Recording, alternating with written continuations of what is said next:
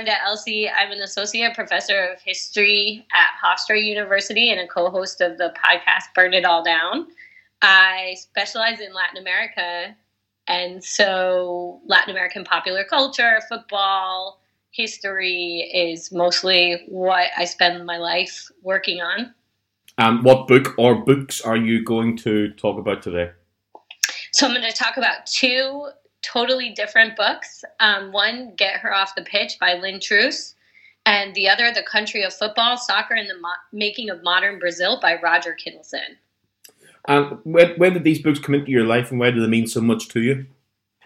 Well, when I started veering a little bit off of uh, just an exclusive academic track and into writing some more popular journalistic pieces, someone uh, recommended to me, I think it was Jen, Jen Williams, uh, Jean Williams and Jen Doyle, sorry, um, who said, You have to read Get Her Off the Pitch by Lynne Truss because so much of what you're saying you've experienced is in that book and it's quite a bit older and it'll just, it, it'll just make you feel sort of validated. Um, a lot of times when you're working and you experience sexism, and I'm sure this is true about classism and racism and everything else, you you can internalize it and you can also be confused as to whether it's really happening to you. So a lot of times when you hear the exact same thing happen to someone else, you say, "Okay, yeah, that wasn't just me. That was that was a that was something you know real that was happening." And I'm pretty famous for not caring about English football. I'm really sorry to all your listeners. Um, in fact, I have an article in which I state that soccer might have been invented in England or Scotland, but it was perfected in Latin America.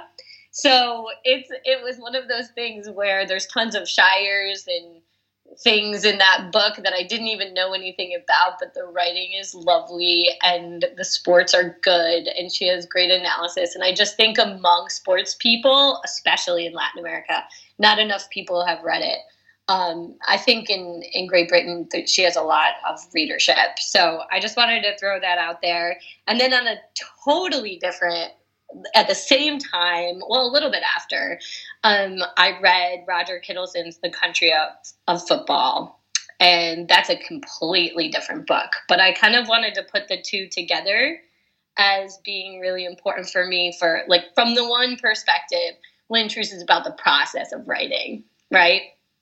What you kind of go through and your experience in that. And Roger Kittleson's is about football itself. And that's really one of my favorite books because there's so much lore and mythology and origin stories in Brazilian soccer, and they can be really fun. But as an historian, it is a really careful and detailed still loving, but certainly not romantic view of kind of the birth of Brazilian football as the, the national sport, but also as a kind of uh, set of industries and government policies. Let's look at Lynne Truss's book first, because a lot of people don't know we're in this country because of Eat Shoots and Leaves, um, mm-hmm. which is a, a you know a, a publishing behemoth for many, many years, and, and, it was my background as a print journalist as well, and a sub editor or a copy editor, as, as Americans call it. So it's one of those sort of Bibles that everyone of my kind of age and uh, has read. But this is a, one of these interesting books. It's not quite a fish out of water book. It's more of a somebody who doesn't know much about sport, but is a very good writer, goes and tries to uh, think about the the art of writing about sport when you don't know a lot about those sports. What was it first that attracted you to it? Well, like I said, I think there is a, a commonality um, in terms of the field, not just the journalistic field, but the field of sports itself. So, why do so many women academics and writers and thinkers feel so marginalized from yeah, sport? Yeah, yeah. And and it's not like it just accidentally happens to them. It's part of kind of both intentional and sometimes totally unintentional practices and structures that are within sport that send the message to women that you can't really know about this and certainly you can't be an expert about it yeah, even yeah. if you are that's more frustrating than interesting and the fact that she's a middle-aged woman as well she's not she yeah. isn't she isn't one of these kind of uh, you know young women who is groomed for stardom particularly within television sport she's right. a middle-aged woman who lives a fairly ordinary life who happens to have also been a very successful writer and literary editor of a major newspaper. Mm-hmm. Yeah, I think that's I think that's exactly right. But I also think it's a testament to the way in which sports writers are writers, and you know she totally kicks ass at it. So like you know she happens to be very good, and she's also very careful to kind of give credit to some of the really good writing that might be seen as mundane. You know, the Yeah, yeah. match report and lots of people have said the match report is dead and who cares about it um, and she actually she actually does a, I think a very good job of explaining the art of that I used to work with, uh, they were largely old fellas, but um, they used to be able to do 750 words over the phone to, to a copy taker without notes word perfect. And Yeah. anybody who says that the match report is like utilitarian or boring or dull has no idea of the craft of a good match report. Mm-hmm. and I think she does I think Yeah. she describes it and the making of it and the conditions of it really beautifully so she doesn't claim to have mastered every aspect of, of sports writing in that book she's very careful but the other thing that's great about this book and, and people i think will appreciate it is just how sports can really ruin your life um, Yeah, yeah. I mean, ultimately she leaves, but she doesn't leave because she hates sports writing. Um, but the way it becomes a frustration and obsession, uh, it can, it can. Of course, we're missing it all now, right? Um, I've watched. I, I did a match report, just like many people, like or a match call of um, of my daughter jumping in puddles uh, and I have a fantasy co-caller with me named Chuck, and we we so like I, I'm desperately missing sports, but it's also a really good moment to reevaluate what role they play in their your life and what kind of sports you want after this pandemic is over. Because uh, she definitely describes the ways in which it can become a negative. Do you not think she also kind of pricks the um, the the the pomposity of a certain type of male sports writer? I'm thinking about Mailer and Plimpton and the people who who take this aggressively male macho approach. They almost become like the kind of the, the Hemingways of sports writing, when actually sport really isn't that important. And she kind of is able to, to sit on the right side of that dividing line. And it's not having that kind of almost toxic masculinity is really stands her in good stead, doesn't it? Think it does, and I think that's one of the reasons why the book continues to be worth reading. You know, even though it's it's now a bit dated, um, I think it I, I think it absolutely does. I think that Plimpton and and the likes of Plimpton and and don't get me wrong, I actually have enjoyed plenty of pieces of Plimpton, um, but I think that sort of figure as the all-knowing expert who can who can sort of almost take um, the most aggressive and singularly the idea of a singular genius and then extrapolate it from sports to themselves Yeah, yeah. um, and I, I think she she definitely pokes at that and and takes it sort of puts it in the light that it deserves a critical light that it deserves Yeah, I mean, I, I love the fight by Mailer, um, but the documentary Mhm. "When We Were Kings," the 2 Mhm. single most boring people interviewed in that documentary are George Plimpton and Norman Mailer, because it's quite clear that George Plimpton and Norman Mailer are using Muhammad Ali and George Foreman as a canvas upon which to paint their own genius. You know that's one of my favorite documentaries. If you ever do your favorite documentary. Um, but it's not my favorite documentary because i think it's done perfectly well. And and certainly like it, it, that's one of the problems right? It never really gets at the spectator level. You never see you know a woman cross the screen that's not you know sort of portrayed as either an exotic african magic healer or or a sexy musical backup singer. And there were plenty of women leading you know that the the sort of civil unrest in Zaire and quest for democratization that would have been fascinating to ask them. Like hey did you have uh, did you have any did this have any resonance with you whatsoever? Uh, but it also it, it, it becomes a bit of a sausage fest as well, insofar Oh, yeah. as it's a bit like one of the things that Lee McGowan talks about in uh, in his book on football on football fiction, where he talks about um, You know that a, lot of the kind of early memoirs in British football show that the these writers, like you know, for instance, Hornby or people like that, they're Mhm. effectively, as Hugh McIlvanney described them as, literary onanists. That it's all about them, and that the game becomes a vehicle for them as opposed to the other way around. And Truss actually uses sport in a completely different way, doesn't she? It's not really Yeah. about her. It's about kind of you know the, the the chapter on golf is called you know the basic misogyny of sport. She uses sport to look at a bigger issue rather than simply about herself. Yeah. Yeah, absolutely. Even though she's talking about her experience Yeah, all the time, you're getting the sense that she's trying very hard to only use that perspective in the sense that it's useful to understanding the landscape and the way in which it affects one's life and the significance that it can have as a person who's not, you know, a Plimpton or a mailer. yeah, yeah, yeah.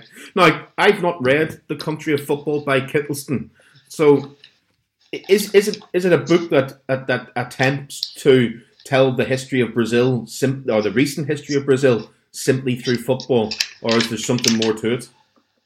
So, um, the great thing about this book, and I think um, to uh, like it, it, if if you were going to put these books together, which are incredibly different books, the thing about this book is it also tries to poke at a bunch of different myths. Um, he goes through so so he's talking about the history of Brazil, but he's also talking about um, the ways in which the history of Brazil has been remembered through football and what political function that has today, um, and and sort of the overtly political nature of some of the teams, but then some of the sort of more mechanical stuff, like how they tried to eh, sort of mobilize all the scientific and medical community that they could through sports medicine and the businesses to produce the team in 1958 that they produced and what that says about Brazil, but also, you know, it says a lot about football, of course, because of, it's Brazil, right? Yeah, yeah. so, so in that sense, um, that he has this great chapter called "The Business of Women Winning: Brand Brazil in the New Globalism," um, which is about kind of Nike's capturing of the idea of Jogo Bonito and just the kind of global buy-in to that. And it's it's really really good at dealing with the issue of Ronaldo and all of these stars and how they represent something more than themselves and so it's it, he goes through he kind of gives these this great sources where he describes the way in which actually let's say like Ronaldo's um, issues, medical issues, and doctors and things like that were sort of woven into these political conspiracies, but actually, um, really are just sort of probably what they were. Yeah. And then and then goes through about the ways in which that becomes capitalized upon and how like these athletes' experiences just sort of go by the wayside to f- serve the needs of Nike and the Brazilian state. And so it's great because it's about Brazil, but it's also about all of us who consume Brazil all the time through football.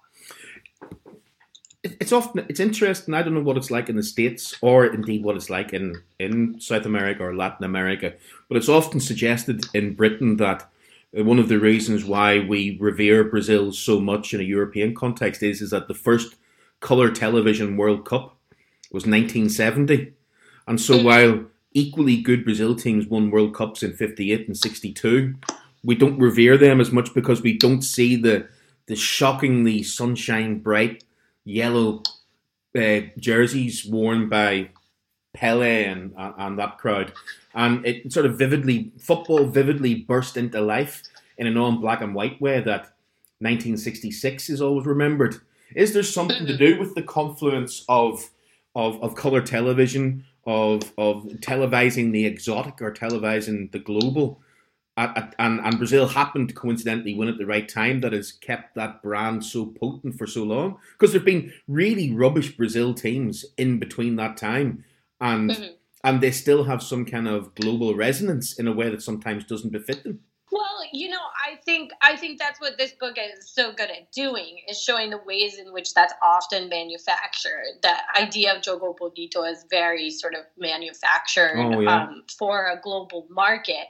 1970, I mean, if you look at it politically, is just a nightmare, right? I mean, yeah. Brazil's under a really um, terrible authoritarian dictatorship. It takes place in Mexico right after the 68 Olympics, which saw, you know, terrible massacre of students by the Mexican government. Um, so this is this is not like a wonderful political moment um, in Latin America, unless maybe you're excited about Allende's election in Chile, which would be maybe. but well, that, um, that ultimately didn't last too long, did it? Right, but I mean, you know, I there. Are, it's not that there's no sort of positive spots at all in that political history, but certainly Brazil um, and uh, Mexico are two places that are really struggling with authoritarian states in that moment. And so the idea of like a, a, shiny team is not accidental or coincidental, but one that was very important for the government. And this is also the moment when you're talking about João Havelange making big plays to, you know, leap from uh, you know, just CBF and little FIFA to big, big, big time FIFA, which color television has a lot uh, to do with, certainly in the incorporation of Africa and decolonization. So all that's going on, and it makes sense why Brazil might be everybody's team that isn't so sort of European focused. At the same time, it really gives you pause as to as to who's behind that team. Um, but also, you know, I mean, it's Pele it's Pele, it's, it's great Pele at the end of great Pele. Yeah, yeah. And and it, it, so aesthetically, they really just are beautiful. Well, they did score. And, uh, it has to be said, yeah. they did score one of the most beautiful goals of all time, which you can watch over and over and over again. It's a, it's something that's for the ages. It's a, it was almost invented for YouTube, wasn't it? Yeah, yeah, exactly, exactly. So I mean, they've got the material. That's the thing about sport. No matter how much you want to manipulate it, if if there's not the material there to do it with, it's very hard for yeah. the government to take that and make it from nothing. But the Brazilian government didn't have that problem. You know, Nike doesn't have that problem when it comes to Brazil. It has plenty of, you know, athletic prowess and beautiful achievement with which to draw from. So, you know, I mean, it becomes easy, not easy, but it, it certainly it certainly makes it more possible to spread that brand when there really is a kind of you know I think I think 1970 is a gorgeous team. I really I really yeah. think color television or not. I mean I I wrote my book has my first book is just on Chilean soccer and I do a ton with 1962. You know it's very low scoring. Pele leaves. You know I think round three. Um, I don't I don't think that team even with the story of Garrincha is going to be 1970. No, no, um, and the great thing about that, the Carlos Alberto goal, is the complete lack of effort that Pele puts into knocking the final pass. It's beautiful in and of itself. He just kind of shrugs the ball disinterestedly to his right. It's just one of the most gorgeous things I've ever seen anywhere. Well, it's one of those cases where you can tell he doesn't have to think about it, right? It's a repertoire. It's like a physical relationship that they've had that that isn't it's artistry and it's it's brilliant it really is but it's also something that has been routinized within him. So it's not like he has to put forth a ton of effort. This is something that's like second nature at that point. It's you know Bourdieu's doxa right? Yeah. Uh, tell me this. I'm, I'm a massive music fan and and uh, i'm really interested in brazilian music. Uh, it, it's hmm. just struck me as you're talking there that one of the first countries to become, you know, globalized within music was Brazil. That this team coincides with Gilberto Gil and Tropicalia and, and that kind of movement which emerges out of Sao Paulo and, and Rio at that time. Why, why do you think Brazil was one of the first to be able to do that or was the first to be discovered by the West, in inverted commas? Well, Which, of course, I, it's not the West, it's the East for Brazil anyway, isn't it? yeah. I think I think you know in the 1920s Brazil also had uh, and, and through Vargas taking samba as a national um, you know sort of national uh, practice as well. Uh, samba schools were very popular in the 20s. They're civic associations that create a lot of this like cultural output that then builds a pretty powerful recording industry. Um, there's a book by Marc Hertzman on it. Um, he's an historian. And so a lot of the recording industry and the roots of that are set in the 20s. Um, where they've already had like very successful domestic sort of uh, consumption and diffusion throughout Latin America. So I think there's, you, you know, the roots, there, there's a very good setting for that to happen. And then, of course, there's this idea, you know, in Europe um, in the late 60s about sort of discovering Latin America, uh, you know, kind of like a, a, sort of exoticization that you know we might be critical of, but also, but also um, means that there's a lot of like great opportunities for Brazilian artists to go play um, in Europe, and and this happens a lot too with the exiles, right? As exile groups from Chile, whether it's like folk music to to yeah, yeah. to bossa nova, right? um, Europe opens doors for them to go and play festivals and things like that and continue to record. So, I mean, I think that relationship changes fundamentally, but the recording industry in Brazil is very, very strong, um, even in the 20s, 30s. Um, of course, controlled by white Brazilians, and, and there's a lot of appropriation of black music. Um, but yeah, I mean, so I, I wouldn't find that like quite so surprising, and it's always gone along with football. Of course, you can find like I don't know YouTube videos of almost every footballer, um, women football. It's women's football team, you know, playing music on the bus too. So it's always been super integrated and seen as part of the same thing, which which Kittleson's book also talks about, right? That kind of Jogo Bonito Nike ad. It's the idea of Brazilian culture as a kind of package, right? Here's carnival, here's bossa nova. yeah, karaoke, karaoke, that kind of thing. Yeah, yeah, exactly. And here's soccer, right? It's beautiful because um, it's beautiful more broadly, and and and at the same time, he really does a good job and a lot of people have um, to show the ways in which that really paints over, you know, fiercely misogynistic football culture.